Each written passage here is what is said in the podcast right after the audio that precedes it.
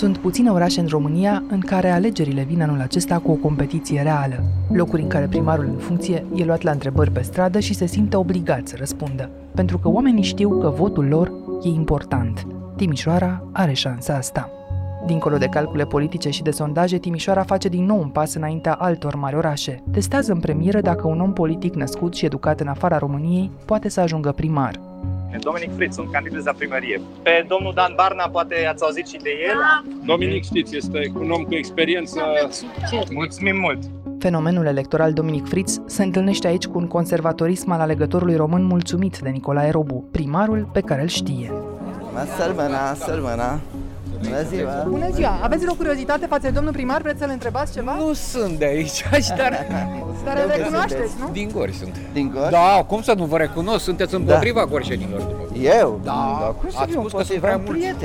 După Iași, mergem azi la Timișoara. Să înțelegem cum reușește un oraș să-și țină politicienii cu respirația tăiată, dar și ce îi lipsește. Și peste toate, dacă e o întâmplare că de aici s-a zgâlțit în România comunismul. Pentru că Timișoara de azi e greu de descifrat fără o incursiune în trecutul ei recent, dominat de muzica rock și de furia împotriva sistemului. Sunt Anca Simina și ascultați On The Record, un podcast Recorder în care realitatea electorală a marilor orașe primește o explicație.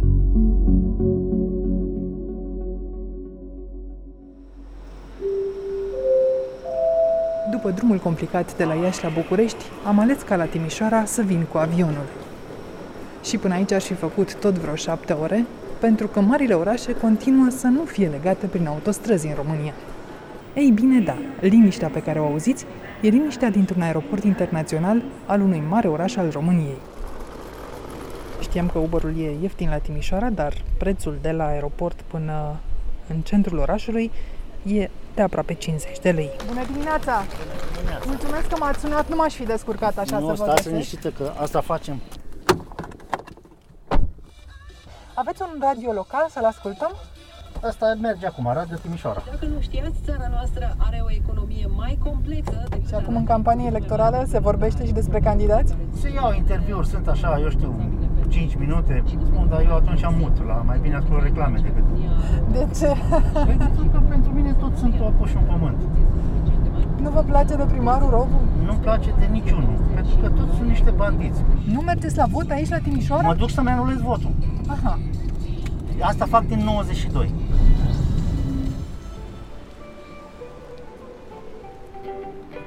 Timișoranul care m-a adus de la aeroport nu e tocmai fericit că în orașul lui vremurile au adus oameni din toate regiunile țării și nu întotdeauna cu cele mai bune obiceiuri. Dar îi acceptă, pentru că Timișoara e probabil cel mai cosmopolit oraș din România. E o poezie orașul ăsta și cu cine să mă întâlnesc dacă nu cu un poet. Robert Șerban vine chiar acum pe bicicletă și ne vedem în Piața Libertății. Bună, Robert! Ne salutăm așa pandemic. Da, da, ceau, ceau. Te-ai descurcat cu bicicleta până aici. Am văzut că sunt piste, dar neapărat au și legături între ele. N-au legături și atunci tot o mai e de coarne. Eu, să știi că în Timișoara se circulă cu bicicleta.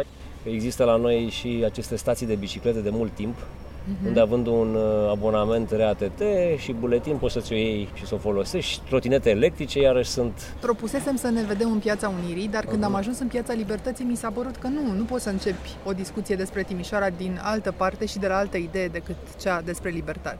E adevărat, mai ales că Timișoara a fost întotdeauna un oraș din ăsta nervos din punctul ăsta de vedere. Un oraș care a trăit bine, un oraș în care s-a circulat, un oraș care în timpul comunismului a avut acces la informație, fie prin minoritățile care au trăit și trăiesc aici, cea germană, cea maghiară, cea sârbă, care aduceau informație de dincolo, fie pur și simplu prin antenele care erau îndreptate spre posturile de televiziune sârbești în primul rând, și apoi maghiare. Apoi lumea aici avea parabolice, puteai să vezi și altceva și vedeai cam cum arată libertatea.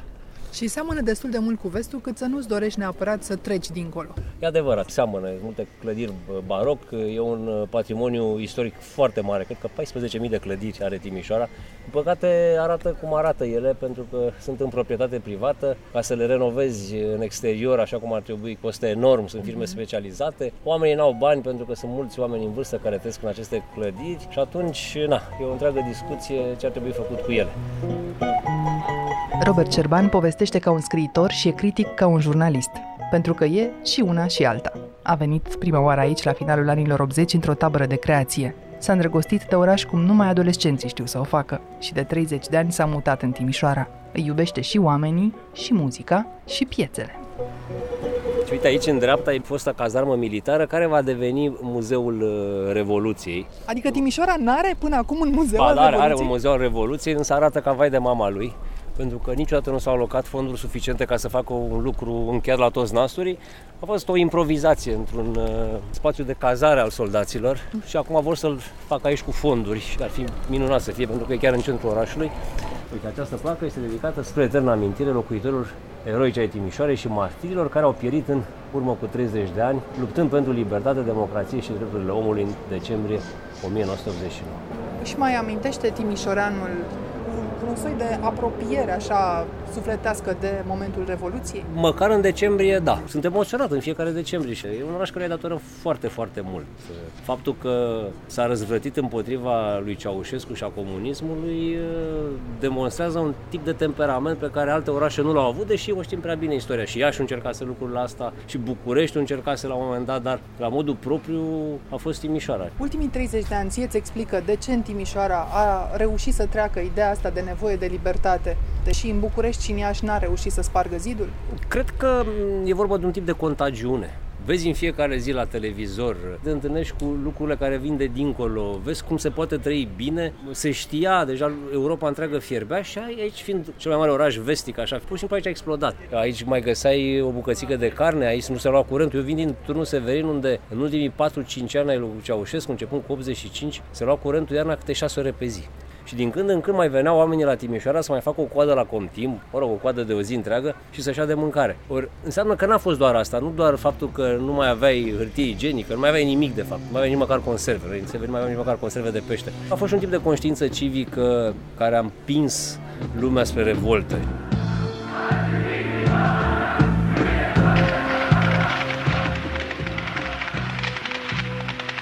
A fost o încleștare cumplită pe care numai noi, timișorenii, o cunoaștem la adevăratele ei proporții. De o parte, populația neînarmată, de cealaltă parte, securitatea, miliția, armata și trupele zeloase de activiști ai partidului.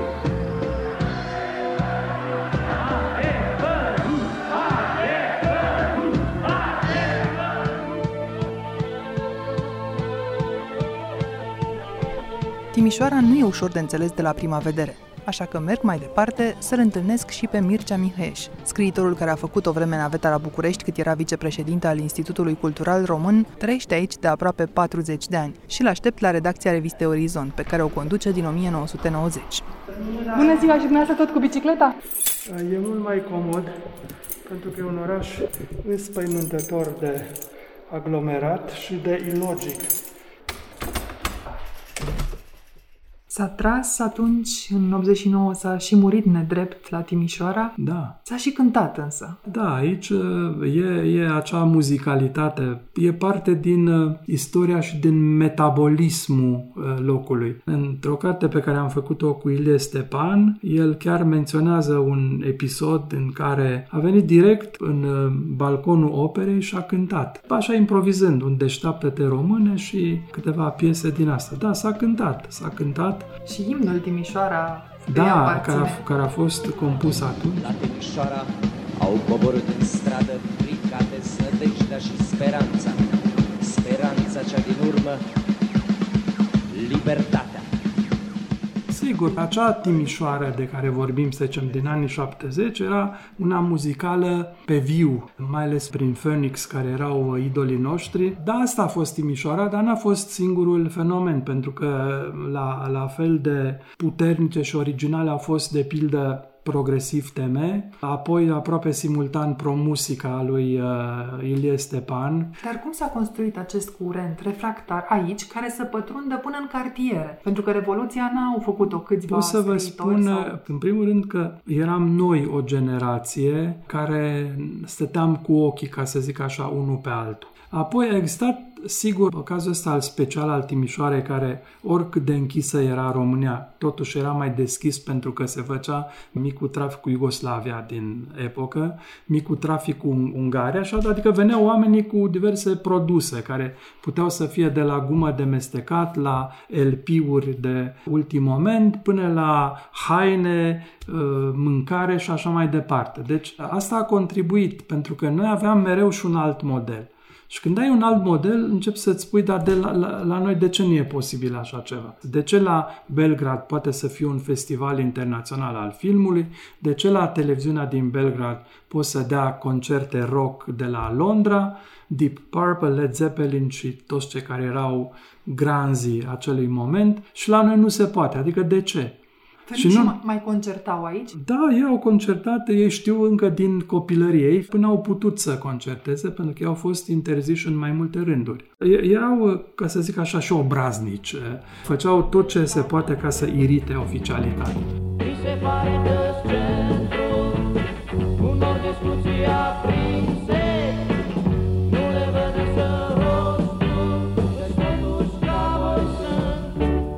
Dacă l-ați întâlnit pe Covaci, el a fost așa din totdeauna. Era șef, născut șef. Și cu un șef e greu să tratezi. Șerban Foarță, care a fost textierul lor în perioada cea mai bună, spunea: "Ei, Nicu Covaci are bosă de boss." Da, cântau, evident, erau parte din identitatea culturală a Timișoarei. Adică ei erau niște eroi aici, cum era în America Michael Jackson sau... În povestea dumneavoastră acum nu mi se mai pare surprinzător totuși că Revoluția a început la Timișoara. Dacă, da, pentru... energia asta ajungea și... Cred că aveți dreptate, pentru că de ce a început aici și cred eu de ce e bine că a început aici. Pentru că a fost o revoluție pe valori. N-a fost una pe carnea din măcelării. Pentru că aici de bine de rău exista. Și pentru că lumea era cumva mai informată despre ce se întâmplă. Noi am avut o populație germană consistentă. Începând cu anii 60, ei au început să plece. Avem un model în Hertha Müller și o drama vieții ei, și ei veneau, povesteau, trimiteau mesaje, trimiteau informații, țineau legătura cu vechii prieteni, cu familiile, și asta a creat întotdeauna aici un fel de altă percepție a lumii. Toți spuneau: voi în Timișoara nu sunteți patrioți. Da, pentru că era mult mai puțină lozincărie.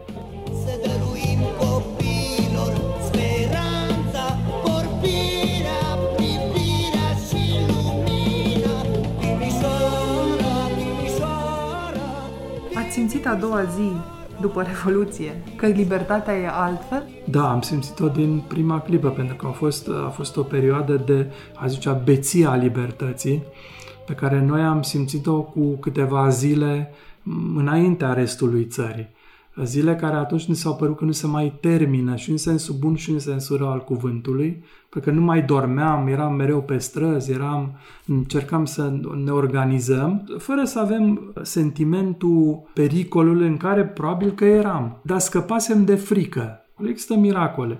Nimic din biografia noastră nu ne arăta că noi vom fi altceva decât niște oameni care trăiesc într-o țară amărâtă, condusă de cei mai tâmpiți dintre români, de comuniști. Nimic, niciun semn. Și totuși acest lucru s-a produs.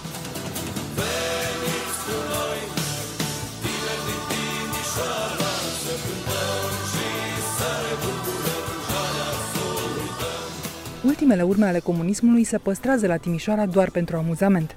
Există un muzeu al consumatorului comunist, un bar, de fapt, în care poți admira cam tot ce ai fi putut cumpăra din magazine înainte de 89. Bună seara! Aici e Muzeul Consumatorului Comunist? Da. Pot să mă uit, da? Da, da. Bine, aici pe terasă să Vidu Mihăieș și Cristina Cizmaș, care sunt actorii din Aoleu, da?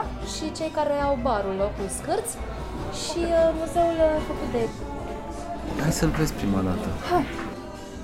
Am strâns 5 ani pentru muzeu, dar mulți oameni, multe sunt și donații, știi? Uite, de exemplu, chitara aia verde a venit acum vreo lună, a adus-o o doamnă, a murit soțul ei, a cântat la roșu și negru și este trebuie să fie aici, știi? Tu ești născut în Timișoara? Da, născut în 80. Care-i muzica orașului ăstuia? Păi rock-ul. Mai e? E poveste foarte lungă pe asta. Să stăm jos. Eu cânt în prima trupă de punk din țară. Și din oraș, implicit. Și din oraș, da. Bine, eu cânt de câțiva ani. Haos. Chiar am scos un disc, să-ți arăt. Uh-huh. Aici noi am locuit înainte să facem muzeu. Am vrut apartament de bloc inițial. Care se semene mult cu ce aveam noi în casă. Da. Telefoanele ascultate. Da, da, da. Și aici... Bucătăria. Da, pe mine știi ce m-a speriat ăsta, ketchup. Da, asta voiam să te întreb. Aveam noi ketchup românesc? Uite că am avut. Și asta ce sunt? Niște pușculițe? Astea sunt pușculițe, safe, da, cu cifru. Dar chiar așa, sunt și nostalgici care vă vin la muzeu sau oameni care se amuză de chestia asta? Și. S-a plâns mult aici în muzeul ăsta. Și plâng foarte mult și străinii, cel mai mult asiatici, coreenii plâng de rup, gagicile. Dacă ți arăt, uite, caietul ăsta. Am așa un teanc de caiete în care oamenii scriu, știi? Ai să vezi toată planeta e aici. Trăiască Republica! Da. François, uite, Belgia, David și nu știu cine. Pe tine te mai miră că a devenit atât de cunoscut locul ăsta? Nu. Prima seară a fost rupere. Am avut 700 și ceva de vizitatori. A fost nebunie aici. La credeam că o să fie gol, dar nu-i gol. Pe terasă, Ovidiu Mihăiță și ai lui au făcut Scârți, un loc lejer în care se aude muzica pe care o colecționează. Numai bun de stat la povești despre rock-ul și rocotecile Timișoarei din anii copilăriei noastre, cu atâtea interdicții. Eu am prins rocoteca de la, acum se cheamă Casa de Cultură, unde s-a ținut și mulți ani de zile festivalul underground, festival de punk, motherfucker. Am mai fost rocotecă, la, asta zic după 90, la Subway, care era rocotecă, și a mai fost un club foarte mișto, foarte aproape de noi aici, Rock Only Club, Rockline 69 se numea el, dar au fost așa un soi de rocotești, dar nu erau cu numele rocotecă, nu-ți permitea nimeni. A avut Casa Studenților un club, dar era de rock și de jazz. De acolo se făceau în anii 80... Concerte. Da, cum mai faci acum. Bună seara! Iată reuniunile împreună în 18 mai 1989 cu ocazia lansării discului LP Rock-ul Baroc! Un pic mai ilegale, un pic mai trecute cu vederea, mai cu ușa închisă se făceau. Adică se permitea concertul rock aici? Da.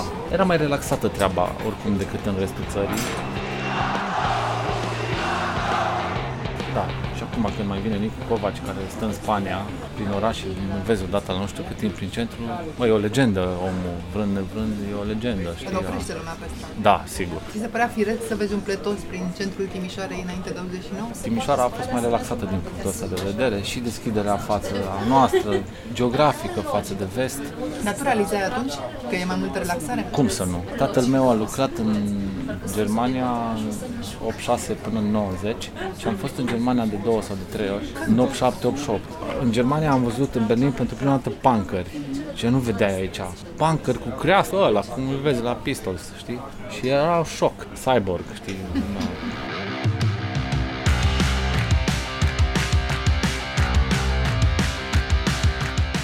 Veneau oamenii la punk în Timișoara atunci, în 91? Mergeau la orice, la punk, la trash, la death, la ce vrei tu mergeau. Anyway, please enjoy and a great welcome to Timișoara, a crazy head! Te simți norocos că te-ai născut aici? Nu. De ce? Când mă gândesc că unii s-au născut în Olanda, cum dracu să nu iei? Păi, uite, planeta asta e mare, e rotundă, puteai alege barza orice alt loc, mă. Când mă uit la toți primași, la afișe electorale și la ce vrei tu. Anii Libertății n-au adus în Timișoara foarte mulți primari. Socialiștii au înțeles repede că aici n-au nicio șansă la alegeri, așa că nici n-au dat vreodată rivali serioși Convenției Democrate, țărăniștilor și apoi liberalilor. Democrația locală a plecat la drum cu un ofițer, pe care timișorenii și-l aminteau bine din dimineața de 22 decembrie 1989. Primarul Viorelu Ancea a fost primar între 1992 și 1996. Primul primar ales, așadar, a fost ofițer. Da, primul primar ales era membru al Partidului Alianței Civice, fusese, cred că, primul ofițer care pactizase cumva cu revoluționarii din Piața Operei Mai mult a urcat la balcon, le-a vorbit și a riscat viața pentru că asta era trădare militară și evident îl împușcau dacă se întâmpla ca revoluția să nu reușească. Și atunci a candidat, a câștigat, faptul că a fost curajos, evident a contat. L-am cunoscut direct pentru că am lucrat împreună mai mult de 9 luni de zile, am fost purtător de cuvânt. Opa! Da, da. Cum ai ajuns în administrație? Prin 92-93 m-a tentat politica, adică aveam foarte mulți prieteni tineri care erau implicați în politică, în general în partide de dreapta. Unii la liberali, alții la țărăniști și unii la PAC. PAC-ul era Partidul Alianței Civice și mai era și Partidul Scriitorilor. Era o atmosferă minunată așa, de avânt revoluționar, vreau să schimbăm lumea și m-a prins jocul ăsta. La un moment dat, deputatul pe atunci, Vasile Popovici, deputat PAC, mi-a zis, uite, avem nevoie de tine nu doar pe linie de partid, ci și pe linie administrativă. Și am acceptat. Din păcate n-am rezistat foarte mult, mă simțeam un fel de birocrat. Culegeam informații din primărie și le dădeam presei. Și cum era presa timișoreană atunci, în anii 90? Era extraordinar. Era o presă absolut extraordinară, ca dovadă că următorul meu job a fost în presă. Eu am plecat din postura de purtător de cuvânt al primăriei, m-am dus ca ziarist de teren. Păi imaginează-ți că mergeam spre redacție dimineața alergând și nu alergam că întârziam, ci pentru că pur și simplu îmi plăcea să mă duc acolo să-mi încep jobul. Uite, testul vremurilor vechi în presă.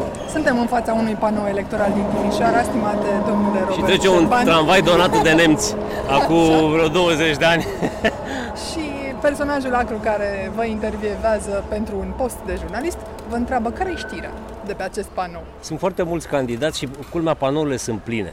Am urmărit campaniile electorale din 90 până încoace și la un moment dat Timișoara din ultimile alegeri nu mai avea tipul ăsta de interes. Dar imaginea asta e frumoasă pentru că pune cumva semnul egalității între ei, cel puțin pentru moment. E adevărat. Adică sunt afișe de aceeași dimensiune. Corect, nu așa vedem doar primele 3 partide din care contează de fapt 2. Da, da. Așa, și acest semn al egalității îți dă senzația de luptă politică. Există sentimentul ăsta și în oraș? Da, da. Poate mai acut decât în alegerile trecute, când lucrurile erau așa de cel puțin în Timișoara. Acum, în schimb, simt un tip de acutizare și de profesionalizare a campaniei electorale. Mă uit, discursurile arată unele chiar foarte bine, ei arată bine unii dintre candidați. Dar cei care contează sunt acum Dominic Fritz de la USR, nu? Și Nicolae Robu. O să mă apropii să văd cine candidează de la PSD, că eu, de exemplu, nu știu cine vrea să fie primar în Timișoara. Voichița Lăzureanu. Un medic, mai mult de viceprimar. N-au reușit niciodată.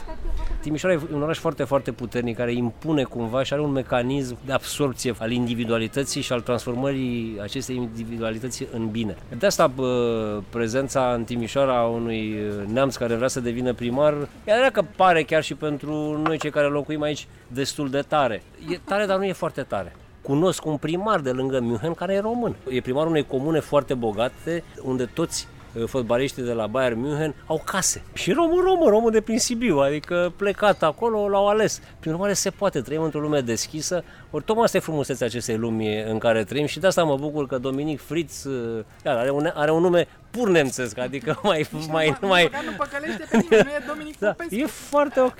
Timișoara merită tipul ăsta de competiție electorală, în interiorul căruia un cetățean german vrea să devină primarul Timișoara. Și atât de frumos. Serios, că așa... O spun sondajele, iar apoi el n-a venit de ieri de azi. El e un om care a învățat limba română și o vorbește foarte corect, cursiv. E un om care a făcut multe lucruri importante pentru Timișoara, la nivel cultural, la nivel social. E un om care, culmea, crede în puterile lui, pare un tip înfipt în realitatea cotidiană și politică, pentru că a lucrat în zona politică, din câte știu a fost consilier al unei dintre președinții Germaniei, are studiile necesare ca să înțelegi cum funcționează niște mecanisme și administrative, dar și politice. Și apoi e libertate. Legile europene ne permit acest lucru, să fim un fel de Zorro și dacă vrei să te duci să candidezi undeva unde îți place ție, poți să o faci. Cu șansele, asta mai e de discutat.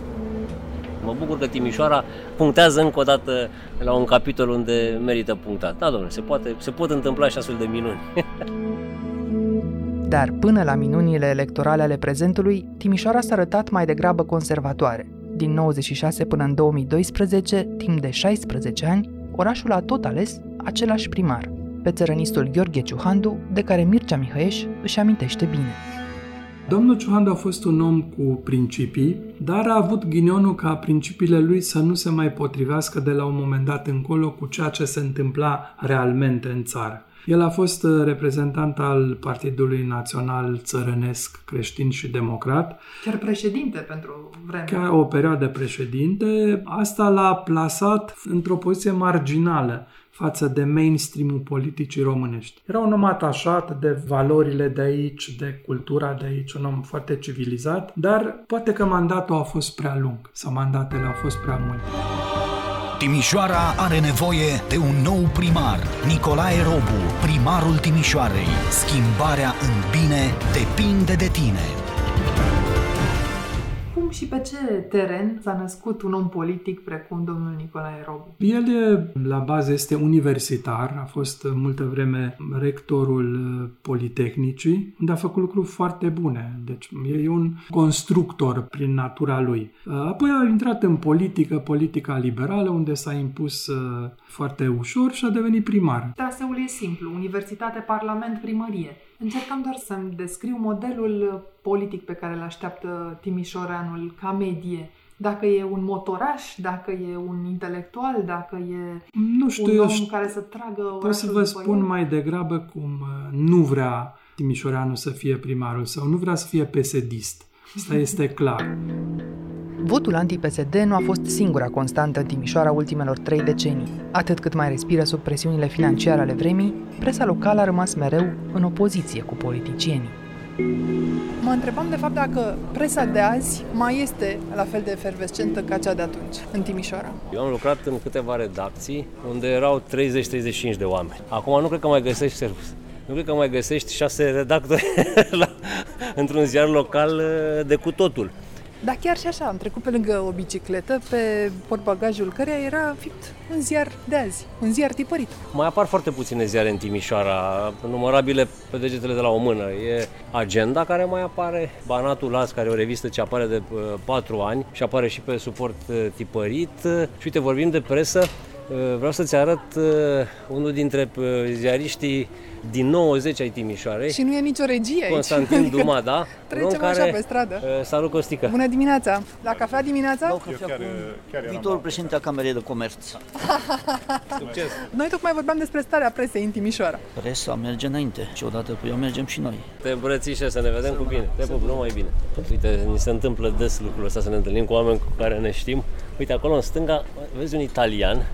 Un personaj foarte interesant, îl cheamă Enrico Canata. E unul dintre italienii care s-a stabilit în Timișoara. El a fost ani de zile profesor de flaut la conservator, unul dintre profesorii foarte iubiți și unul dintre oamenii pasionați, așa cum sunt italienii, de muzică. Iar acum s-a îndreptat spre zona de reconstrucție a Timișoarei. El face fațade, are o firmă de construcții, da? E, cum să zic, e considerat de-al nostru. Enrico! Carmen, salut! Good morning! Carmen, salut, Carmen. Și mie îmi pare bine. Mi-a povestit Robert despre dumneavoastră, îmi spune că refaceți clădiri, fațadele clădirilor istorice. Da, am făcut câteva, da. De câți ani sunteți în Timișoara? Și 30 acum. Da. Și mai rămâneți? Aici, viața mea aici se dezvoltă, mult. Mi-a mai șoptit Robert ceva, și anume că îl susțineți pe primarul actual. Votați aici? Da, votam noi italienii. Și vă place primarul actual? Da, îmi place pentru că a făcut multe chestii, e normal că îmi place. Da, de când este el, cel puțin am văzut o dezvoltare imensă. Sincer, mi simt ca în Italia.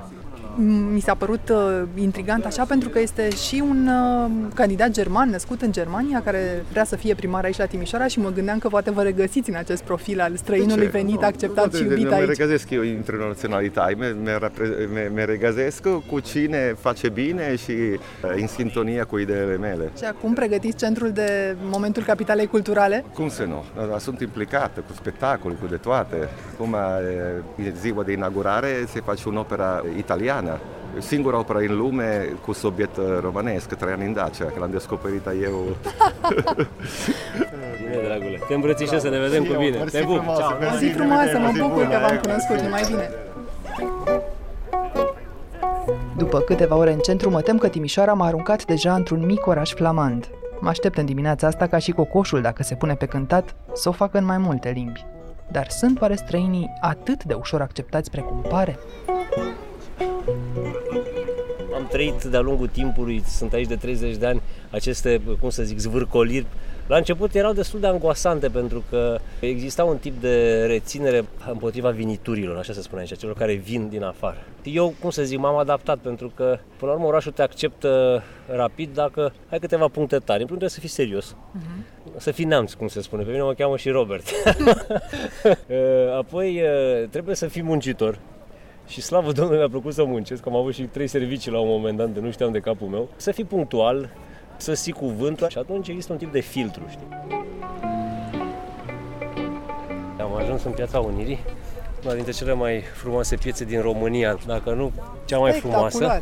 Da, eu mi-amintesc că piața asta am prin 2000, ieșisem de câteva ori în Occident și din când în când treceam prin piața asta, așa, și mă opream și nu mi-explicam cum Dumnezeu o piață ca asta e pustie. Nu era nimeni. Uite, acum e plină de cafenele, seara aici e plin, aici e plin de viață, e multă lume, deseori sunt spectacole, aici era o scenă.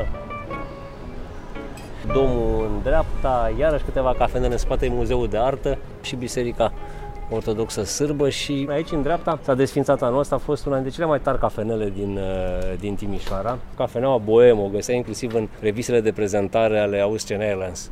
Cafeneaua artiștilor? Da, era cafeneaua artiștilor. Veneau și studenții și profesorii de la Facultatea de Arte. Aici s-au făcut o grămadă de expoziții de pictură, lansări de carte, Papion, de celebru Papion, da. Ochii văd, inima bere. Da, normal. Peretele centrului vechi. Eu am zis că e o poezie, tu zici că nu. Nu, orașul are poezia lui. Și uit în stânga, acolo o echipă de politicieni care se pozează. Au ieșit să-și facă campanie electorală. Da, păi costumele negre, ziua în amiaza mare. Da, dă bine la poză să fii în costum negru. Recunoști o față? Da, recunosc. Uite, viceprimarul. Și primarul nu e printre ei? Mă uit acum să-l văd. E echipa liberală. Eu mă duc până acolo. Vrei să vii cu mine? Nu, du-te tu. Deci sunt politicienii locali, au ieșit să-și facă poză. Mă duc repede. Sunt viitorii consilieri locali și județeni. Da, te rog. Da. E ok, sunteți perfect echilibrați. Lorenzo, un pic mai super. Și înțeleg că dumneavoastră sunteți echipa locală a PNL-ului la aceste alegeri, așa e? Da, echipa de perspectivă. Și domnul primar e și el printre dumneavoastră? Nu, domnul viceprimar. Cum de o lipsește domnul primar din această echipă? Este pe drum. Da. Să rămână mai bine, să rămână. Domnule primar, aș vrea să vă propun un experiment dacă aveți 5 minute libere. Vreți să ieșim 5 minute afară și să vedem ce curiozități au oamenii față de dumneavoastră? Ce ziceți? Ei nu se opresc să mă întrebe, probabil, aici în centru. De ce nu? Stați să vedeți. Mă salută și mai spun una, două vorbe. Păi, tocmai, haideți să-i vedem cum reacționează. Bună ziua! Să rămână! Bună ziua! Aveți o curiozitate față de domnul primar? Vreți să-l întrebați ceva? Nu sunt de aici, dar îl recunoașteți, nu? Din Gorj sunt. Din Gorj? Da, cum să nu vă recunosc? Sunteți împotriva gorjenilor, după cum. Eu? Da, cum să fiu împotriva prieteni? Nu, asta de naturat unii. Numai câte să-și facă buletin de Timișoara să plătească și toate taxele. Să știți. Bună ziua! Nu că sunt împotriva lor, pe da. Cine v-a băgat în cap asta că aș fi eu împotrivă? Doamne ferește, dar căutați-o și mai citiți-o. Nu ce spune presa că am spus. Uitați-vă ce am spus, că e mare diferență între ce spun și ce spune presa că am spus. Sănătate! Primarul Nicolae Robu e de neînduplecat. De la începutul campaniei a refuzat orice dezbatere directă cu vreun contracandidat. În fața poporului e însă dispus să dea socoteală. Chiar dacă în stradă pare că îl cam strânge costumul. Se pare un loc foarte bun, dacă stăm exact 5 minute aici. Așteaptă colegii să ne facem poze, știi? Atunci 3 minute așteptăm aici să vedem într-o intersecție din Timișoara cine trece și ce are să-i spună primarul. Ia să vedem o audiență inopinată. Întrebarea mea ar fi dacă se poate ca orașul să fie mai curat. Totdeauna se poate. Dacă cumva o să fiți în continuare primar ales. Dar unde vedeți acum mizerie, de exemplu? Dar unde? Girocului. Bine, am fost săptămâna asta. Asta e părerea mea. Acum poate am standard de plan. Întotdeauna este loc pentru mai bine. Tu poți să faci o poză cu dumneavoastră? Uite, hai să căutăm să vedem cum e calitatea. Calitate aer, site-ul oficial al Comisiei Europene. Câteodată arată prost, dar oricum arată mai bine decât în majoritatea orașelor. Bun, dar eu care trăiesc aici nu doresc să inspir, să respir un aer cât mai curat. Problema este că atunci când mergem pe stradă, pe mine mă deranjează în loc să liniște de mașini. Da, uitați-vă, la o stație, la 3 din cele 4 stații arată foarte bine. Acest verde înseamnă foarte bun. La 3, dar la celelalte? La a 4 nu-i funcțională, din păcate. De ce nu purtați mască? Pentru că în aer liber nu este obligatorie purtarea măștii. Câteva zile în urmă susținea toată lumea că se poate inclusiv. Nu știu cine v-a spus asta, eu n-am susținut asta niciodată, dimpotrivă. Și ce model dați asta la restul cetățenilor? Un model foarte bun, un model foarte bun atunci când sunt în spații închise sau în zone foarte aglomerate să-și pună mască, o am la mine tot timpul, atunci când nu e cazul să nu-și pună mască, ci să trăiască normal. Acesta e modelul dat. Eu deci cu mâna pe inimă vă spun. Haideți că eu mai am și altă treabă, mai bine, mai bine. Știți care sunt campionii ratărilor de penalti la fotbal în secolul Nu mă pricep, dar mă bucur că mă întâlnesc cu cineva care se pricepe. Ronaldo, Messi și așa mai departe. Cei mai mari fotbaliști au și nerealizări, dar omul după ce este judecat? După nerealizări sau după realizări? Păi o să vedem pe 27. Vom vedea în 28, vă aștept să sărbătorim împreună. Am motive să fiu foarte mulțumit. Anii trecuți în zbor, lumea l-a uitat. Politica de la Timișoara e complicată. În ciuda pandemiei, oamenii sunt destul de prinși în subiect. Nu m-a surprins de dimineață să-i aud la masa vecină dintr-o cafenea centrală vorbind despre cine și cât de bine stă în sondaje. Așa că e timpul să înțeleg mai bine cine sunt candidații, ce șanse au ei și dacă Timișoara poate produce anul acesta o surpriză. Merg să mă întâlnesc cu profesorul Vasile Popovici, unul dintre cei care au înființat Societatea Timișoara, cu celebra proclamație de la Timișoara și cu și mai celebrul punct 8. În 1990 a intrat pentru scurtă vreme în politică, fiind la un moment dat chiar deputat în primul parlament ales din partea Alianței Civice. A lăsat apoi politica pentru diplomație, dar a urmărit-o constant și continuă să o urmărească cu spirit critic. Domnul Robu, de fapt, e votat de PSD-ști. A fost la PSD vreodată, formal? Nu, a fost la USL. A fost un uselist entuziast. El pe val, uselist, a prins primăria din Timișoara. Și atunci a candidat prima oară? Atunci a candidat prima oară ca primar. Pentru că venea din Parlament. Da. El știe că în Timișoara n-ar fi putut candida și câștiga fără emoții dacă n-ar fi fost în Partidul Liberal. Pe etichetă uselistă, deci în conjunctură PSD-PNL, a câștigat primăria. Și el a rămas pe segmentul pe care îl satisface, cel de PSD. Deci, el va fi votat de un electorat îmbătrânit pe care îl mulțumește prin faptul că dă bilete de transport gratuite, dar mizează pe faptul că, uite, eu dau și dacă îl votați pe celălalt, s-ar putea să nu se știe. El este ceea ce se numește un populist autentic. Unul care e colorat, ca orice populist, foarte colorat. Crede că are o legătură directă cu poporul. Nu are nevoie de presă. El este presa și el are o menire în viața asta de a vorbi direct cu poporul. Ca orice populist este naționalist, anti-tot ce nu este Timișoara, are toate chestiile de autoritarism, de personalitate accentuată. Farmec? Da, carismă își crede el. Te amețește, te învăluie în vorbe. Tipic. Omul este în lumea lui. Îi spui că aceste trotuare nu se potrivesc cu acest oraș. Nu este, pentru el este frumos. El a decis. A decis împotriva Direcției de Cultură și Patrimoniu, care este lângă noi și care n-a fost consultată, deși se asfaltează în zonă istorică. Nu contează. Punctul lui de vedere e ăsta. Și acum ne cumpără trotuare folclorice, cu motive folclorice, cu I. Unde ai să fie în centrul orașului? În această Timișoară, stil secesion. Nu contează. Art Nouveau. Nu contează. Dacă el decide ceva, aia se face. Împotriva arhitecților, împotriva artiștilor, împotriva tuturor oamenilor de cultură, a tuturor experților, el este expertul în acest oraș. El a fost ales de popor. Dacă vreți să lucrați pe un material la facultate, ce este un populist, ce este populismul, veniți la Timișoara, îl aveți 100%. Gândiți-vă la Trump, gândiți-vă la Robu. Da, întâmplarea face ca această atitudine de guvernare locală să se petreacă într-un oraș care are totuși vocația libertății. Exact, asta este marea contradicție, marea noastră problemă.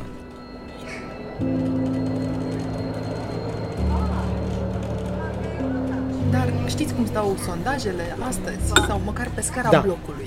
Știm cum arată sondajele? El e cot la cot cu Dominic în acest moment, cu Dominic Fritz. Toată lumea îi spune Dominic sau Neamțul. Și Neamțul are un sens peiorativ aici? Are un sens peiorativ pozitiv, nu știu cum să vă spun. Este felul nostru de a ne detașa și de a ne-l apropia totodată. Noi știm ce reprezintă cultura germană. Și există o simpatie, un respect pentru cultura germană. Prin urmare, Timișoara ar fi capabilă să accepte un neamț care a învățat românește mai bine ca un român. Și care înțeleg că îi dă lecții și doamnei Grapini. Și care îi dă lecții și doamnei Grapini, dar și domnului Robu îi dă lecții. Dar știți cine este? Sau acum răspoiți CV-uri? Nu. Este un fenomen pe care nu o să-l întâlniți niciunde. Acest băiat are un magnet în el. Sunt absolut convins că Timișoara poate avea un nou început și toată România poate să aibă un viitor în care lumea nu mai vrea să plece, ci să rămână aici și poate să și vină înapoi și poate nu doar românii să vină înapoi, ci alți europeni ca și mine să vină în România, în Timișoara, să construiască aici un viitor pentru toți. Pur și simplu adună oameni, este un aspirator de oameni. Când l-ați întâlnit prima oară? Prima oară l-am întâlnit anul trecut. Am zis, voi sunteți nebuni. Asta este cea mai crazy idee ce s-ar putea întâmpla. Deci am fost foarte confuz. În cursul serii, când el a început să vorbească, am fost atât de șocat din cauza faptului că vorbea și se autocorecta în română. A zice, nu așa se spune, așa se spune. O clipă, Dominic, o secundă. Ce ești tu? German. German din Berlin. Și cine a fost român? Bunicii, părinții? Zice nimeni. Zic, stai puțin, nu cred. Am venit în Timișoara, am avut o prietenă româncă, dar zic, totuși, este imposibil să vorbești atât de bine românește. Și vă rog să mă credeți, în acea oră jumătate, eu am ajuns să cred că da, acest om poate câștiga primăria Timișoara. În numai o oră jumătate, convins că asist la ceva exotic și la o idee absolut imposibilă.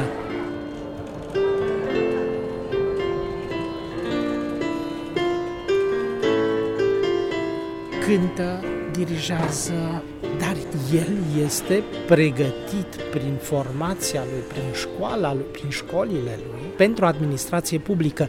Avem în față un candidat format în școli germane, franțuzești de elită. Sciences Po este o facultate de elită în Franța, din rândul marilor școli superioare facultăților de stat. Și în Marea Britanie este o mare șansă pe care o avem. Simțiți că anul acesta a crescut tensiunea suficient de mult cât să fie altă prezență la vot decât cea obișnuită în ultimii ani? Anul ăsta este foarte special din cauza pandemiei. Și asta face foarte nesigure alegerile. În mod normal, Timișoara era pregătită să-l schimbe pe domnul Robu. Nu știu ce se va întâmpla în condiții de pandemie, că nimeni nu știe ce se va întâmpla. Cum va acționa Africa? Cine se va prezenta la vot? Se vor prezenta oamenii vulnerabili și de vârsta a treia? Sau nu se vor prezenta gândindu-se că riscă? Sunt undeva în cartierul Bucovina, nici în centru, nici la periferie, și niște voluntari tineri tocmai m-au oprit să-mi spună că Dominic Fritz va veni aici într-o oră. E candidatul la primărie, Dominic Fritz. Dacă l-ați mai văzut pe afiș. L-am văzut, am fost și la biserică. Perfect. Și dacă vreți, mai chem așa, vecini, prieteni, salut. Bună! Dominic, îmi pare bine. Cât m-am plimbat prin oraș, mi-au tot spus oamenii despre tine, recunosc că am așteptat să te cunosc. Ce crezi că mi-au spus oamenii despre tine? Cred că majoritatea ți-au zis că vor o schimbare, că se bucură de acest tânăr. Unii poate au zis, da, să facă ca în Germania, salut. Alții au zis că nu știu de unde am apărut. dar m-au văzut pe afiș. Eu m-am întrebat, de exemplu, dacă în cazul în care nu o să câștigi primăria, o să rămâi totuși la Timișoara. Păi eu sunt în Timișoara din 2003, am un apartament din 2015 și proiectul de implicare în viața socială, politică, culturală a Timișoarei și a României pentru mine nu a început cu această campanie și nu o să se termine cu această campanie. Poți să-mi spui care e povestea ta cu România? Eu am ajuns pentru prima oară în 2003 în Timișoara pentru un an de voluntariat. Tocmai terminasem liceul în Germania, am vrut să văd o altă lume, am vrut să lucrez cu persoane defavorizate altundeva decât în Germania și am ajuns în Timișoara, am lucrat la o casă de copii timp de un an ca voluntar. Până atunci nu auzisem absolut nimic de România sau nu mai mult decât clișeele cunoscute. Și în acest an am învățat limba română, în acest an am descoperit Timișoara și m-am simțit din ce în ce mai mult acasă aici. M-a marcat și faptul că a început revoluția aici, asta mereu mi-a dat fiori, curajul acelor oameni și determinarea când oamenii spun că nu mai vrem ce e acum. Bună ziua! Deci, dragul meu, eram în Germania când... Un primar muzician, Ani Mureșan mă cheamă, pe tine bine. Știu cine ești, de pe internet. Mă bucur. No, și am zis, avem un român primar și am stat și m-am gândit, mă zic, oare cum ar fi, dar pe cuvântul meu, ca și premoniție, știi? Dacă noi în Timișoara am avea un neamț. Oh, asta da, neamț, nu șfab. Și eu trecut o vreme, eram acolo și odată văd... Că, Dominica, asta, nu știu ce, am citit despre tine, zic, nu pot să cred. Am zis, Doamne, nu cumva să fie alegeri și eu să nu fiu în Timișoara. Am o vârstă, 63 de ani, mulțumesc, dar vreau nou. În viața mea am făcut schimbări radicale și schimbare fac și în gândirea. De tine nu mă îndoiesc, cu sufletul te aleg, 27 este. 27 septembrie. Okay. Mă bucur foarte, foarte mult. Acum vecinii n-are rost să-ți spun că sunt mai bătrâni ca mine și când am zis că hai că sunt nou pe cei cu experiență. Și salut! Și vreau să vă dau ziua. E ziua ta? Da, mai mă țineți minte. Da, sigur. Câți ani ai acum? 14. 14? Da. Mulți înainte. Da. Și știi cât de mare e bucuria mea acum? Pentru că eu am început la ora 9 astăzi și n-am primit absolut nimic de mâncare acum. Da, deci acum o să deschid ce mi-ai dat de ziua ta. Mersi mult. Uite, eu o să-ți dau un afiș cu mine cadou. Salut! Ciao. Doi. Da. Sunt foarte onorat să pot reprezenta o comunitate atât de diversă ca și voi aici, dar în general cum știm în Timișoara că există.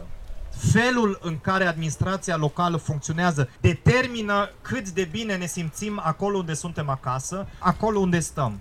Și din păcate avem de a face cu o administrație publică care s-a îndepărtat de noi ca cetățeni, care s-a îndepărtat de nevoile noastre, care funcționează ca un sistem care se hrănește pe sine însuși și care nu mai este... Timișoara a fost un oraș, exact cum zice Dominic, multicultural.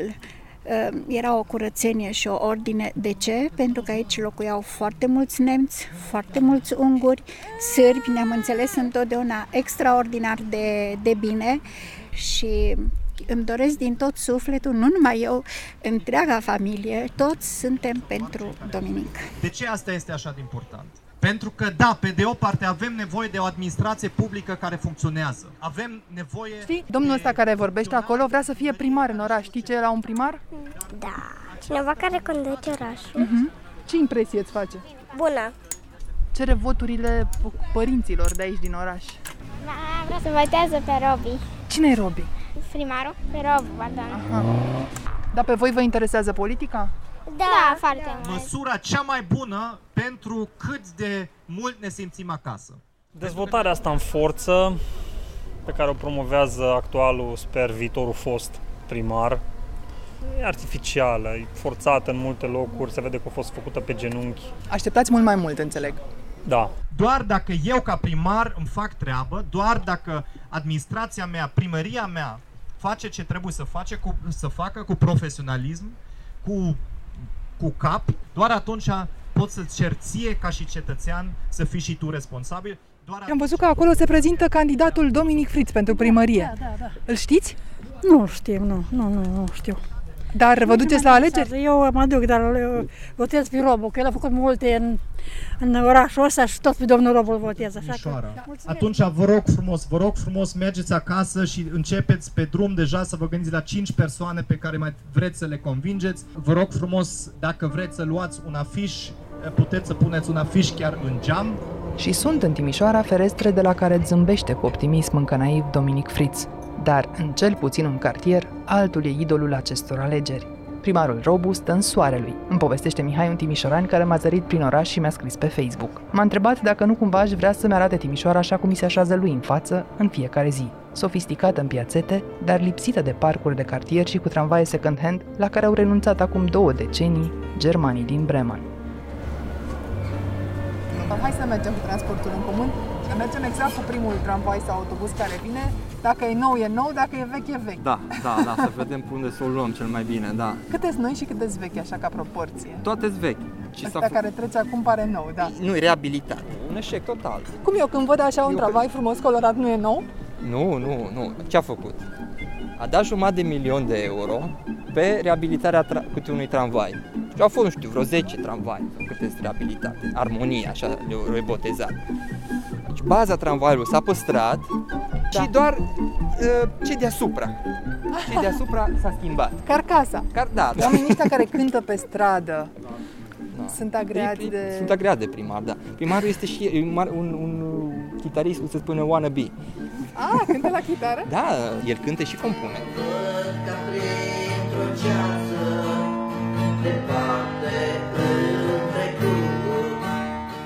Ce mai interesant, pune pe versuri poezie românească. Și poeții nu se supără, care mai sunt în viață.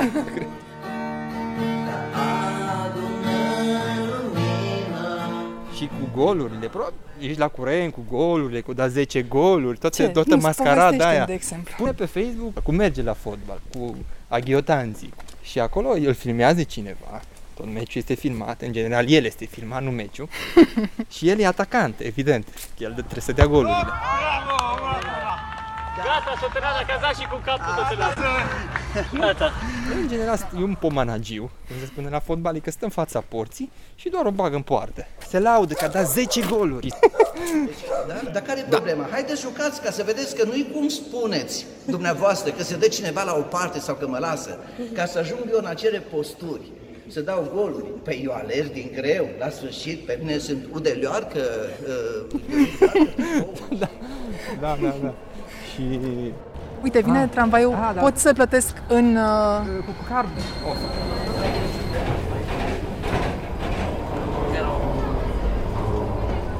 Prin cartierul în care locuiește primarul Nicolae Robu, acum se înaintează destul de greu pentru că se lucrează foarte mult.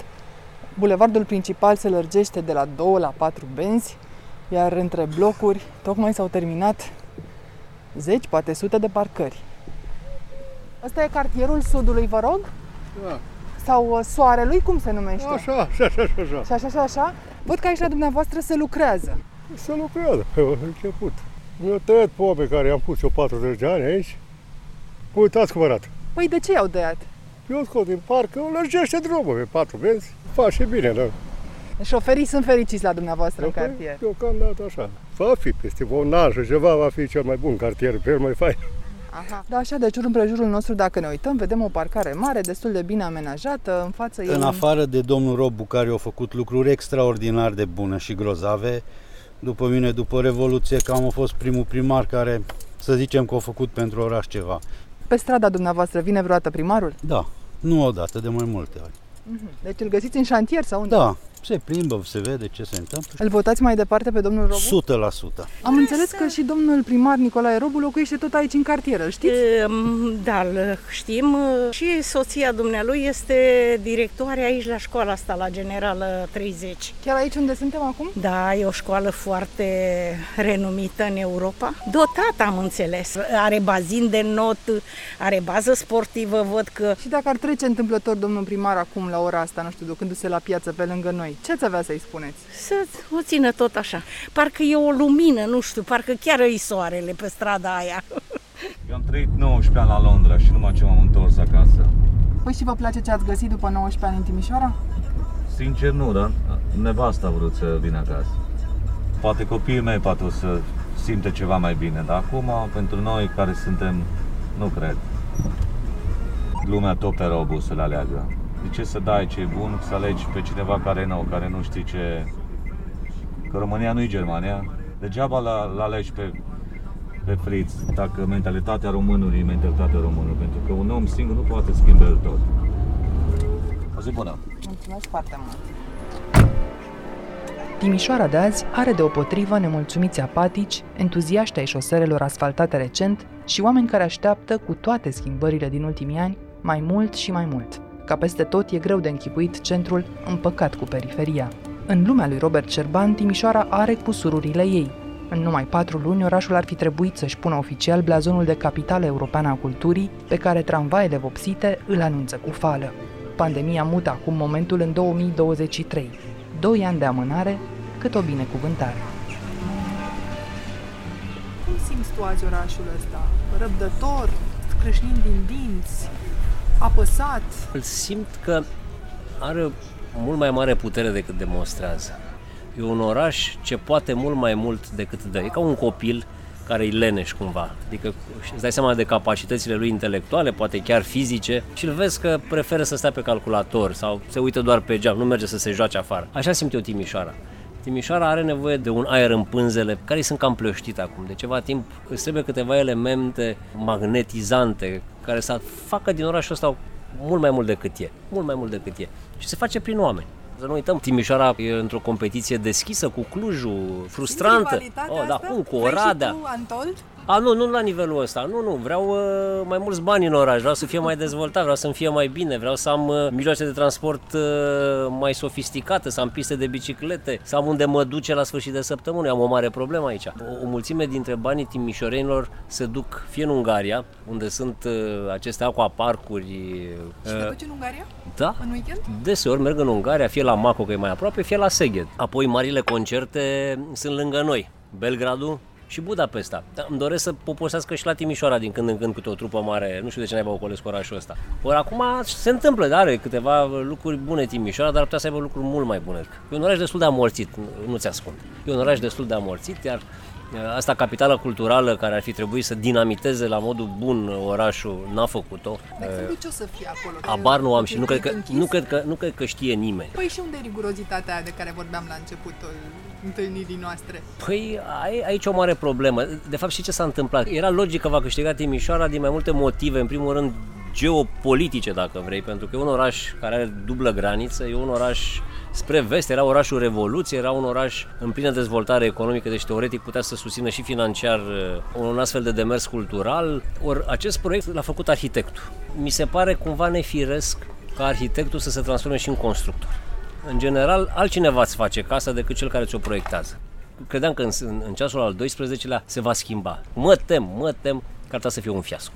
Da, administrația locală are ceva de zis în povestea asta? Absolut. Poate ajuta, poate trage proiectul după sine? Bineînțeles, principalul negociator și omul care a girat cumva pentru întregul proiect a fost chiar primarul. Și sper să nu ratăm, deși până acum lucrurile arată foarte, foarte prost. Da, tu vezi finanțarea aceea care stă să vină sau care a venit parțial? Vezi că se transformă lucrurile într-o capitală culturală? Păi până acum nu prea, adică până acum s-au cheltuit 5 milioane de euro. Ar fi trebuit să simți cumva, măcar la nivel de click cultural, să vezi că oamenii au habar. Însă vreau să-ți mai spun ceva. În ziua în care, la ora în care s-a anunțat cine va fi capitală culturală, eram cu niște colegi jurnaliști de la Banatul azi, undeva la Casa Politehnică. Ne puseserăm toți telefoanele, tabletele și eram în direct și ne uitam cu sufletul la gură. Eu vin convins și încercând să-i încurajez pentru că toți erau emoționați. Dom'le, dar dacă nu? Bă, zic, noi câștigăm, zic, fiți. Și asta s-a întâmplat. Nu ți ascund că am plâns de bucurie, că a fost o emoție atât de puternică încât mi-au dat lacrimile. De acolo ne-am sunat unii pe alții unde ne întâlnim și unde să mergem. Am mers în Piața Operei, nu? Anca, am stat în Piața Operei aproape 2 ceasuri. M-aș fi așteptat ca orașul să iasă în stradă. Ca la campionatul mondial. Ca la campionatul măcar european, dacă nu mondial. Ca la un meci de fotbal al lui Poli. M-aș fi așteptat ca lumea să vină acolo să se bucure. Era o mare victorie. Ori am fost, în timp de 2 ore, dacă am fost 50 de oameni. N-a ieșit. Era în schimb un festival de folclor și au trecut actanții acelui festival pe acolo prin zonă. Lumea nu simțise lucrul ăsta. Dar am zis, Doamne, zic, ok, nu-i nimic, lucrurile astea se pot reface, pentru că va fi un tip de vrie în care orașul va intra, va fi o potență din asta, o forță uriașă, o energie care ne va face pe toți să știm că vom fi în 2021 un oraș invadat de turiști, plin de evenimente, un oraș din care nu ai decât de câștigat și povestea e nu doar în 2021, că de fapt șansa acestui oraș e după aia. Uite Sibiu, la noi te întreabă 10 oameni, dacă știu ce cu capitală culturală, ceea ce e halucinant, nu se poate, deci nu se poate, este un rateu, cum să zic, pe față. Dar a mai existat după Revoluție vreun moment în care să fi dispărut aceste diferențe între categorii sociale, între generații și să ai efervescențe așa la unison? Nu, ea s-a stins treptat. Ea s-a stins treptat și cumva pare firesc. De ce? Pentru că n-au mai fost puncte critice. Ori, din punctul meu de vedere, șansa asta cu capitală culturală e cea mai importantă după Revoluție. Adică nu a existat niciun eveniment mai tare. Ori nu poți să ratezi așa ceva. Interesant de urmărit. Eu nu doresc decât binele orașului, adică să aibă viteza pe care o merită. Toate e bine, nici măcar să nu-l încurci, să-l lași să meargă de la sine, pentru că merge bine. Cu toate contrastele lui, Timișoara e un oraș în care mulți și-ar dori să trăiască. Numai că timișorenii nu s-au mulțumit întotdeauna cu ceea ce aveau deja. Așa că plec din Timișoara cu o mare curiozitate. Dacă pe 27 septembrie, orașul Revoluției va fi și primul care să arate că în România marilor orașe nu merge întotdeauna și așa.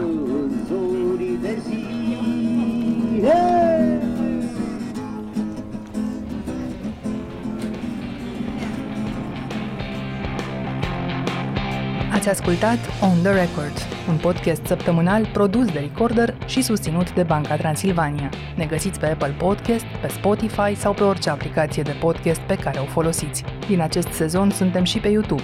Ca să nu ratați niciun episod, nu uitați să dați subscribe.